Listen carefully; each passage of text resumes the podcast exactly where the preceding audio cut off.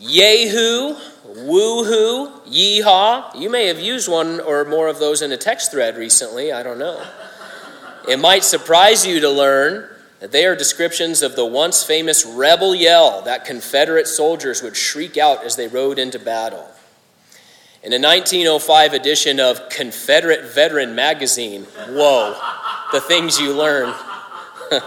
Apparently, I couldn't bring myself to research more about Confederate Veteran Magazine, but apparently it existed for a while. Anyway, in a 1905 edition of Confederate Veteran Magazine, Confederate Colonel Keller Anderson described the rebel yell this way. The yell was a do-or-die expression, a maniacal maelstrom of sound, a penetrating, rasping, shrieking, blood-curdling noise whose volume reached the heavens. The rebel yell wasn't unique to the southern states or her soldiers. It had similar counterparts in Native American war calls of the time and the screams of the Scottish Highlanders.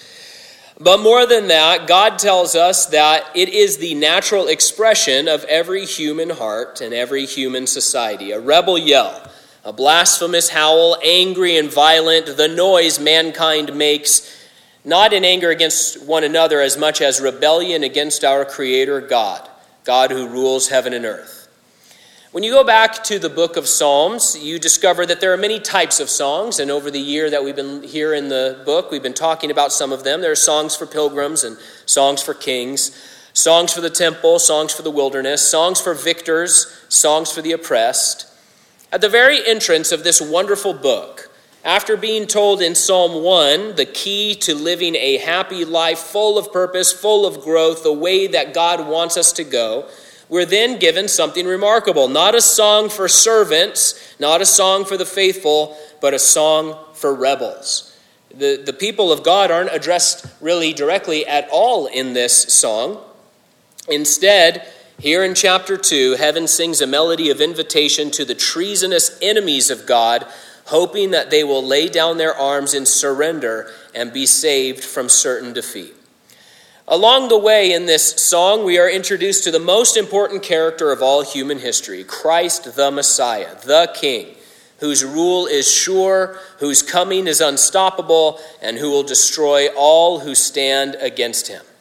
But then we also see that this king of fierce wrath is also a king of matchless love. He's a king who can be approached even by traitors, and receive his forgiveness.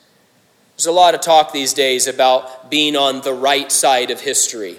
Psalm 2, the song for rebels, confronts you and I and everyone in the world with the question of whether you are on the right side of eternal history. The king is real, and the king is coming. And so have you attached yourself to him? The song has no introduction, but we're told in the book of Acts that it was written by David. Though it may have been used in coronation ceremonies, it's clear that this psalm looks far beyond any mortal monarch to the King of all kings, the only begotten Son of God. It's quoted at least 7 times in the New Testament, 3 of those being in the revelation of Jesus Christ. And as the song opens, we're not shown the king on his throne, but an angry mob coming together, hoping to throw him down from his throne. Verse 1. Why do the nations rage and the peoples plot in vain? The kings of the earth take their stand, and the rulers conspire together against the Lord and his anointed one.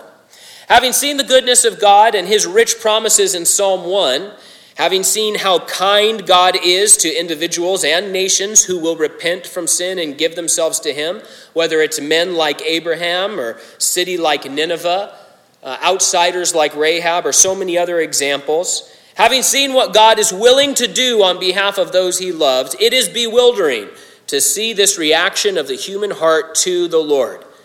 David was bewildered. Why? What's going on, he said. That's a question that keeps ringing like a bell in our hearts as we look at the world around us, isn't it? Why is there so much unrest and violence and destruction and unreasonableness laying waste to our cities and to our relationships and to our institutions? Why is there so much anger? Why is there such a refusal to turn from evil and embrace good? Well, the rage that we see spilling out around us is nothing new. In fact, the Bible says it's normal That's the natural state of man, the regular operation of the human heart in its unredeemed state. That's why God said, I've got to do something about this. Way back in the Garden of Eden, he said, to Adam and Eve, they weren't doing anything remarkably violent or angry or bad. In fact, they were probably the two most moral sinners of all time. But God said immediately in their sinful state, well, we have got to do something about this. And he put his plan in motion. Isaiah 57 describes the human heart this way. It says, those who still reject God are like the restless sea, which is never still, but continually churns up mud and dirt. That's the human heart, like the ocean lapping its waves upon the sand over and over and over, always churning, always stirring, always angry. The human heart cannot stay passive when it comes to God. There are many who say they are agnostic, right? Especially in today's day and age. They don't know if God exists or doesn't, but it doesn't matter to them, they say. But that's not good enough for sin. Sin must rebel. It must destroy. It must tear down. It must drive a person farther from God and from his gentle call to reconcile. God's desire is to heal and to comfort those who do not deserve it.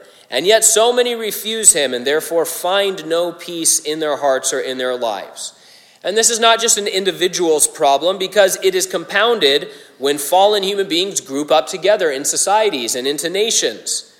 Of course, we know that at Jesus' second coming, all the nations of the world will literally take a stand against the Lord. They come to fight together. The Lord breaks through the clouds, and so they say, well, why don't we attack this guy? Looking there upon Christ himself, they will turn against him and take a stand.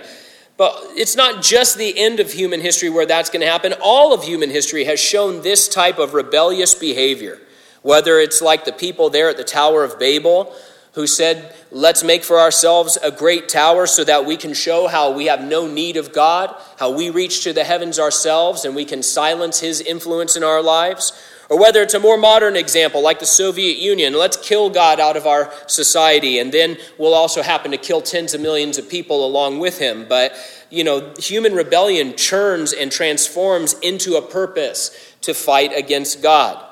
What these kings and rulers don't realize in verses 1 and 2 is that all their resistance is futile. They are determined, however, and here's their mission statement, verse 3, let's tear off their chains and throw their ropes off of us.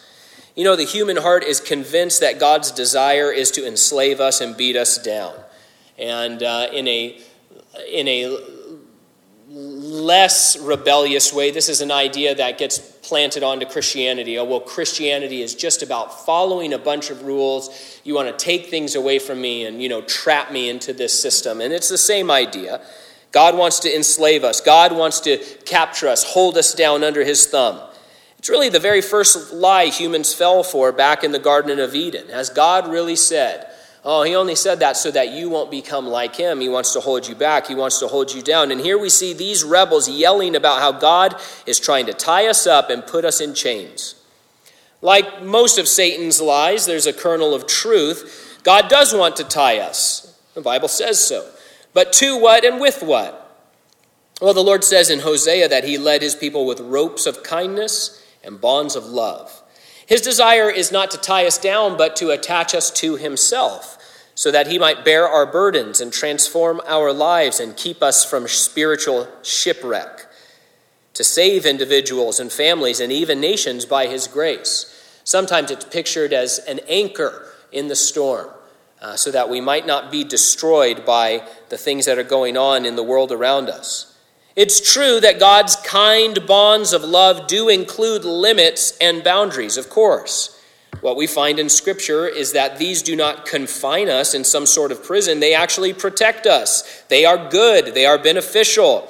They show the way of life and the way to life more abundantly. They're described in Psalm 1, these boundaries and these limits that God places. It says these are the pathway to delight, fulfillment, and purpose. These guidelines are given to us for our personal life, our family lives, our life in work and society and the wider world. And they're not simply suggestions or one potential way of getting where you want to go. They are commands from the king. A good and gracious king, but the king nonetheless. Recently, we've seen a dramatic and tragic real-world example of the rebel heart of man seeking to throw off all authority. It was called CHAZ, the Capitol Hill Autonomous Zone, or they changed it after a while to the Capitol Hill Organized Protest. What was that? It was a group of rebels raging in the streets. 3 weeks, 4 shootings, 2 dead, untold property damage, ruined lives, the outworking of rebellion living in the heart of unredeemed man. This is what the human heart does. This is what sin does. It destroys. It promises freedom. It promises license. It promises, pleasure and all of these different things, but it only brings destruction. In the 1960s, many young people in the counterculture hippie movement embraced what they called free love.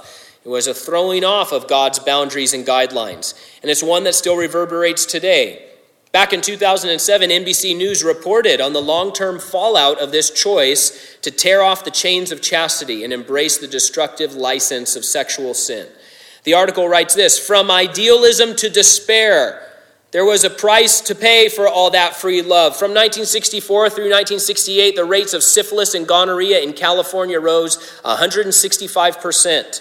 Dr. David Smith, who founded the Haight-Ashbury Free Clinic, said, "It would be an understatement to say there was a spike in STDs. That's like saying a hurricane is a strong wind." The article goes on. Abortion was another issue that erupted during the summer of love. By the end of the summer, many women, some of them young teenagers, needed treatment for botched abortions. Enthusiasts of the 1960s discovered that the free love train was not going to be a smooth ride. And the human heart, since the fall in the Garden of Eden, sadly, is ready to choose death rather than life. That's the deal. And that's why Jesus Christ had to come, so that we might have life and have it more abundantly.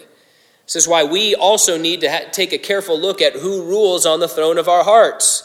Is it King Jesus or is it some other? The New Testament calls on us to crucify that other king and instead bow our knees to Jesus Christ, the Anointed One, and welcome him to lead us in his bonds of love, tethered to him under his easy yoke.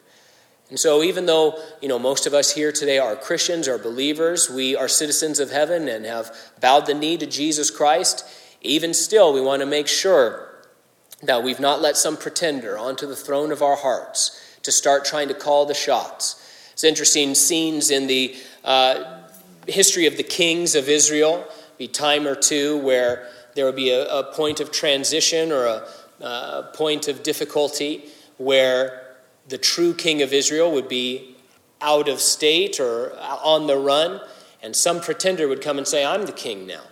Whether it was Absalom trying to take over the throne from his father David, or whether it was Adonijah trying to take the throne from his brother Solomon, there are these times where the throne was sort of left open in a sense, even though there was a true king, and it created a real problem for the nation and for the city of Jerusalem. And so applying that devotionally to our heart, even as people who are owned by Jesus Christ and we own him as king, we want to make sure that the throne of our hearts is occupied only by the Lord and by his sure rule in us. Now, this psalm also brings out the reality that personal wickedness leads to national wickedness. See, Psalm 1 is all about the personal. It's kind of speaking to the individual. You as an individual walker, right? What are you going to do? Are you going to go the way of the righteous or the way of the wicked? And now Psalm 2 continues this idea, but talks about the way of nations, the way of kings and leaders with groups of people. Personal wickedness leads to national wickedness. And today we can see that so many leaders of so many nations have taken up the cause of rebellion against God and his ways. And that's not just in some far-off land somewhere where they follow some other god. No, we can look at our own nation. Look at the idols we worship. Look at the values we promote day in and day out. Look at the behaviors we are protecting at the national and state and local levels. As Christ-loving Christians, we find ourselves not in David's Jerusalem, but in Nebuchadnezzar's Babylon. That doesn't mean we're without hope, but we need to have a proper perspective. We do not live in faithful Jerusalem. We live in Babylon, a realm of hatred and violence and anger and sacrilege. We can see it all around us, and God sees it too. And he has provided enough power and enough strength so that you and I can live like a Daniel or a Shadrach, Meshach, or Abednego in the midst of this fallen world. But taking a look at this world, here's God's response in verse 4. The one enthroned in heaven laughs. The Lord ridicules them. God has a sense of humor. He created humor, of course, but it's sometimes good to remind ourselves that God does express emotion. He's a person. He does so perfectly and in line with his unchanging character, but our God feels. Here he is poetically described as laughing at these conspiring kings who are in such an uproar against him. If that seems like a undignified or distasteful image to you, remember this. This is the God who one commentator points out could, quote, with one word or look, destroy all his enemies. He could do that. With the glimmer of a thought, God could end all of his enemies immediately. And yet he doesn't. Because despite their wickedness and their rage and their traitorous rebellion and their refusal to honor the true King of heaven and earth, God loves these people. He takes no pleasure in the death of the wicked. At the same time, the Bible's clear that God truly does hate our sin. He hates sin. But from heaven's perspective, you can't help but laugh. When you look down on the world and all of these nations raging, heaven can't help but laugh. It's hard to correlate an analogy, but imagine for a moment that you're sweeping up the house and the dust bunnies you were sweeping up from your floor somehow communicated to you they were going to mount an offensive against you and become the rulers of their domain. That'd be funny. It'd be downright silly. Or in a more real world example, sometimes we've heard some of the proclamations or the saber rattling of the regime in North Korea, right, over the many years. And a lot of times we can't help but laugh for a lot of reasons. They don't think it's funny. He's very serious. But imagine heaven, God, out of reach of anything mankind could ever do. And they say, oh, we're coming for you. We're gonna cast off the Lord and his anointed. As the nations rage, we see God sitting. He doesn't pace the halls. He's not wringing his hands. Isaiah 18 says this, I will watch quietly from my dwelling place, as quietly as the heat rises on a summer day. God is attentive and patient and full of mercy, but one day the offers he has made to mankind will expire. His long suffering will come to an end. Verse 5, then he speaks to them in his anger and terrifies them in his wrath. You know, even this is grace. Again and again, God reaches out to this world, to nations, to individuals, trying to save them from themselves and the path of destruction they are rushing down. If they will not respond to his creation or his compassion or his communications, then finally they will be consumed by his wrath. It is, of course, a just wrath against the foul obscenity of man's sin. God cannot overlook sin. To do so would be an unforgivably immoral act. We are disgusted and offended when we see a judge ruling in favor of someone who clearly was guilty of a crime. Now compound that by an infinite level. If God were to overlook sin, of course he cannot do that. He must judge it. He must pour out his wrath on sin. Verse 6 says, I have installed my king on Zion, my holy mountain. God is not simply reacting to things happening on the earth. He is working out an eternal plan. Here he makes it known to these rebels that he already has a king in place. They may wear crowns, they may hold court, but they are not in charge. There is one true king, Jesus Christ. The term God uses here in this verse for installed is one that means poured out. It's an interesting image.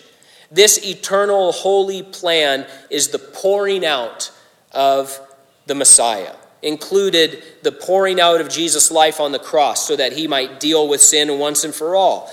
This work included and continued as God poured out the Holy Spirit on his people in the church age. And now day after day, the king's work continues as he pours out his grace along with faith and love in us and through us. At the end of human history, the Lord will pour out his terrible fury on those who will not surrender and repent of their sin. The king has been poured out. He has been installed. But this king is not aloof or withdrawn. He's accessible to anyone.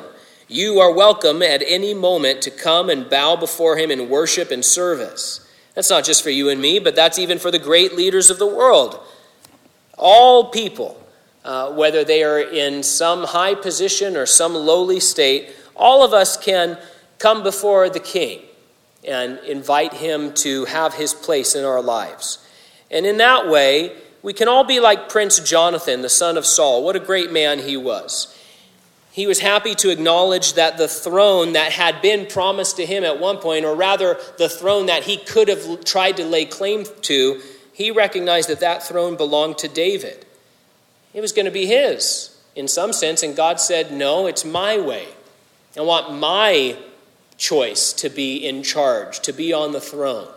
And what did Jonathan do? No protest, no anger, no rebellion. Instead, he accepted it. He pledged his love to God's anointed and said, I will be there right beside you to lift high your kingdom. What an amazing thing. And what a wonderful encouragement of the kind of attitude we should have in our hearts. You and I may not be kings of any society or kings of any kingdom, but we're able to try to claim the throne of our own lives and our own hearts, right? No, God, I'm in charge. I'm the one who decides. This is what I want, and I want to have my way. We want to be like Jonathan, who says, take it. Take it. I may have some human claim to this, but it's all yours, and I'm here to serve you and magnify God's choice. Verse 7 says, I will declare the Lord's decree. He said to me, you are my son. Today I've become your father. Christ himself joins the song here and speaks until the end of verse 9. When it says that God and the Messiah have become father and son, perhaps your version says, today I've begotten you. That doesn't mean that Jesus was created or had a temporal beginning. No, it means that in the plan of God, the son was set in place and position. The idea is used in a similar way in Revelation chapter 1. There, Jesus is identified as the firstborn from the dead. It's a position, it's a title. Here in verse 7, Jesus takes up the duty of declaring the Father's decrees. Of course, as Christ's body here on the earth, we Christians are now commissioned to go and do the same. There is a message to be proclaimed. There is a plan to be explained. A God of mercy to be revealed to the rebels of the earth so that they might understand and have a chance to be saved from their sin. Verse 8, ask of me and I will make the nations your inheritance and the ends of the earth your possession. All of heaven and earth belongs to the Lord, not just the land and the air and the water, but your life, your very breath, your future, your soul. It belongs to him. It's his property. And he has asked for you to become his. What a beautiful thing to learn. In John 17, we see our Lord in love asking for us that we might be made one in him and given access to the glories of his inheritance. We see in this verse that despite all the plotting and the rage in verses 1 and 2, the Lord will be the winner. No one can take what is rightfully his. And there's nothing too broken for him to restore. As far as fixer-uppers go, the earth is a pretty bad one. It's got plenty of rust and rot. You might want to, if you were talking to a realtor, you'd probably want to pass and say, can we take a look at Mercury or something like that? But Jesus alone is worthy to take the scroll, and he is able to make right what we and the nations of the world have made wrong for these thousands of years of human history. But the earth from one end to the other will be redeemed, filled with his glory and made new. And so seeing the wide lens of God's plan, we must accept the truth that only Christ can solve the problems of our nation. That is a fundamental reality that we as Christians need to accept. Jesus Christ can solve the problems of our nation. There are perhaps band-aids and patches that, politicians or policymakers can suggest that might in some way help in some small area. But if we're talking about fixing what's wrong on a fundamental level, not just treating some symptom for a short amount of time or in some small segment of society, if we're talking about fixing what's wrong, only Christ can do that. Donald Trump can't do that for us. Black Lives Matter can't do that for us. Whatever side or whatever, part of the spectrum you're on, Christ alone is able to save. And it's salvation that we need. That's salvation that individuals need and that communities need and nations need. Verse 9 says, you will break them with an iron scepter. You will shatter them like pottery. One day the waiting will end and final judgment will arrive, whether that's for an individual unbeliever at their death, or a nation at its fall in the midst of history, or the whole world at the second coming of Christ, judgment will ultimately arrive, and there will be no escape for those who will not own Jesus Christ as King. You can, bow before the cross, or you will be crushed at the great white throne judgment. Those are the two choices. It's a binary choice. As the Seattle PD swept through Chaz, they made about 30 arrests last week. There were undoubtedly some people who had committed crimes of one sort or another who dispersed and went back home and honestly will not be held accountable in the court of Washington law, right? But there is no flying under the radar of God's judgment. Derek Kidner writes, "There is no refuge from Jesus, only in Jesus." But if a person will turn to Christ and surrender, if they will by faith repent and believe, then the Messiah will take their heart, stained and ruined with sin, full of rage and all of these different things that are described here. And when he takes that heart and he washes it with his own blood, making it white as snow. When a person believes on Jesus for salvation, their guilt is removed. It's dealt with at the cross. They are born again, not only into a new life, but into a new kingdom. They become citizens under his throne and then ambassadors for their king with all the privileges and protections, safe from the wrath to come. Are you safe? Are you a citizen of the kingdom of heaven? Now, knowing what God has explained about the world and about his plan, what can a person or a nation do to be made right with God? Well, then the psalm continues in verse 10. So now, kings, be wise, receive instruction, you judges of the earth. After seeing all that these ragers have done, all their hate and all their treason and all their rebellion, what does God do? He comes to them with a free offer of peace. This is a magnificent thing. He says, here's what you've done and therefore deserve. Here's what's coming. But here's hope. I bring hope with me before destruction. Here's how to avoid what you so rightly deserve and have earned for yourselves.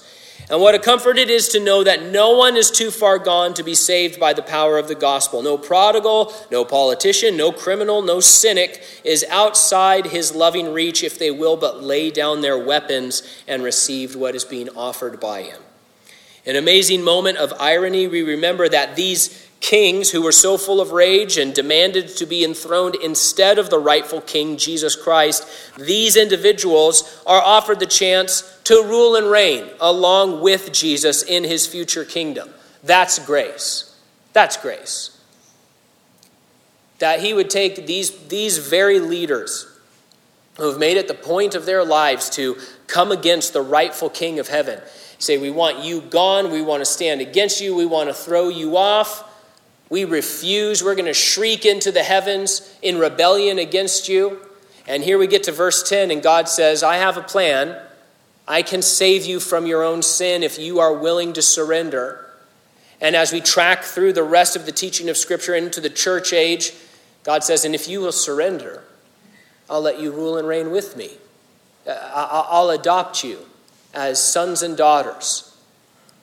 I'll set you up in a position to do my work and to receive the inheritance that belongs to my son, Jesus Christ. That's an amazing God of grace. Verse 11 continues with the hope and the instruction and how these folks can be saved. Serve the Lord with reverential awe and rejoice with trembling. The Lord isn't just looking for a ceasefire. He doesn't just want these people to submit politically, but personally. What God desires is a true love relationship with human beings, one in which we worship him and serve him, not begrudgingly, but in celebration, a true living faith which recognizes that God is who he says he is and all that he is and all that he has commanded. Verse 12, pay homage to the Son, or he will be angry, and you will perish in your rebellion. For his anger may ignite at any moment. All who take refuge in him are happy.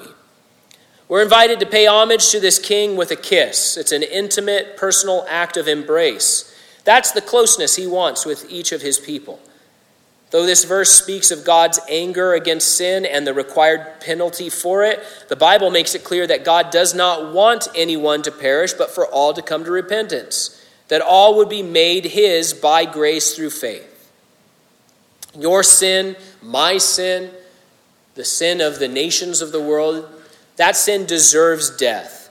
but the price has already been paid. And if you're an unbeliever here today, we would just implore you, don't pay the price a second time. If you've ever been to the store and they rang you up twice for the same item, and you look and what happened? And you realize, oh, they charged me twice for the milk. It feels weird because you think, I didn't need to pay that. And now we think about that on the cosmic level. The price for your sin has been paid for. Jesus Christ paid it by the shedding of his own blood. Don't pay it again. And don't live a life enslaved to sin, a slave to the rage and the destruction it brings you and your community. Instead, choose to bow your heart to the King of Kings, Jesus the Messiah. The truth is, none of us know when our final day is. Rebellion may cost a person everything at any moment. Instead, we must take refuge in Christ, trust in him, believe him, tie ourselves to him in love and obedience, taking the way of the righteous and the happy man in Psalm 1. We are told that all who take refuge in him are happy. A life dedicated to Christ, attached to Jesus, doesn't only work for a few people. It's not like these medications that are advertised on the television. And, if you look at the fine print, this is how many people it was effective for, and the placebo is just as effective for some people. And it's true, lots of medications, they work for some people, they don't work for other people. That's not how it is with Jesus Christ. All who take refuge in him are happy, are blessed, are given life everlasting. During the Civil War, the rebel yell was a source of pride and identity for many Confederate soldiers. In some cases, it was intimidating to the opponents on the battlefield, but of course it could do little to change the course of history. One article says it was simply, quote, noise used in a doomed attempt to overcome the Union's overwhelming advantages in men and resources. And someone shrieking, yay-hoo, doesn't make a big difference when the cannons start firing, right? And sadly, that didn't stop some Confederates from holding out even after all had been decided. The sailors on the CSS Shenandoah sailed the Atlantic for 6 months after the war ended, refusing to come home. Many of their fellow fighters, of course, had laid down their weapons and had been once again, folded into the United States. Every Confederate soldier wasn't immediately shot or hanged. The nation was once again put into one in a sense.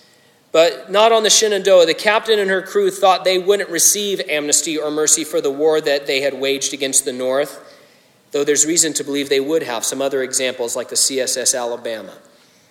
Instead, with the Union ships in hot pursuit, they ran 6 months. The Shenandoah fled 9,000 nautical miles from home, ultimately having to surrender in Liverpool. Psalm 2, it's a song for rebels. It's one that shows us what the condition of our unregenerated hearts is, but also it shows us God's profound mercy. This is the God who wants to take enemy conspirators, save them from themselves, make something beautiful with their lives, use them to benefit the world around them, and then bring them into his own forever kingdom and allow them to rule and reign there. When we talk about the power of Jesus, when we talk about the goodness of God, that's what we're talking about. You're talking about the power that can take the one man who hated Christ more than anyone in the entire planet, who went around killing Christians and savaging the church, and the power of God, after one encounter with Saul of Tarsus, he became Paul. And he became the apostle. He became the model for Christianity. That's what we're talking about. We're talking about the power of God that can take a man like Nebuchadnezzar, who made sport of burning people alive and all sorts of horrifying things, and through the impact of godly people around him, finally came to the conclusion that, your God is God. We're talking about the kind of God who's able to do much more than we ask or imagine. He can save nations. He can bring down nations in a day, but he can save whole nations. He can do whatever he desires according to his plan and his will, and he invites us to be a part of that work. And so, when we say things like Jesus is the answer, that's not trite. It's not an easy answer. We're talking about this kind of power, this kind of goodness, the kind of grace and ability and kindness demonstrated in Psalm 2. That level of transformation. We need God to have his way and his rule in our hearts, in our homes, and in the halls of our government. Why? Because of the following two statements. Psalm 144:15, happy are the people whose God is the Lord. Psalm 33:12, happy is the nation whose God is the Lord. Let's pray.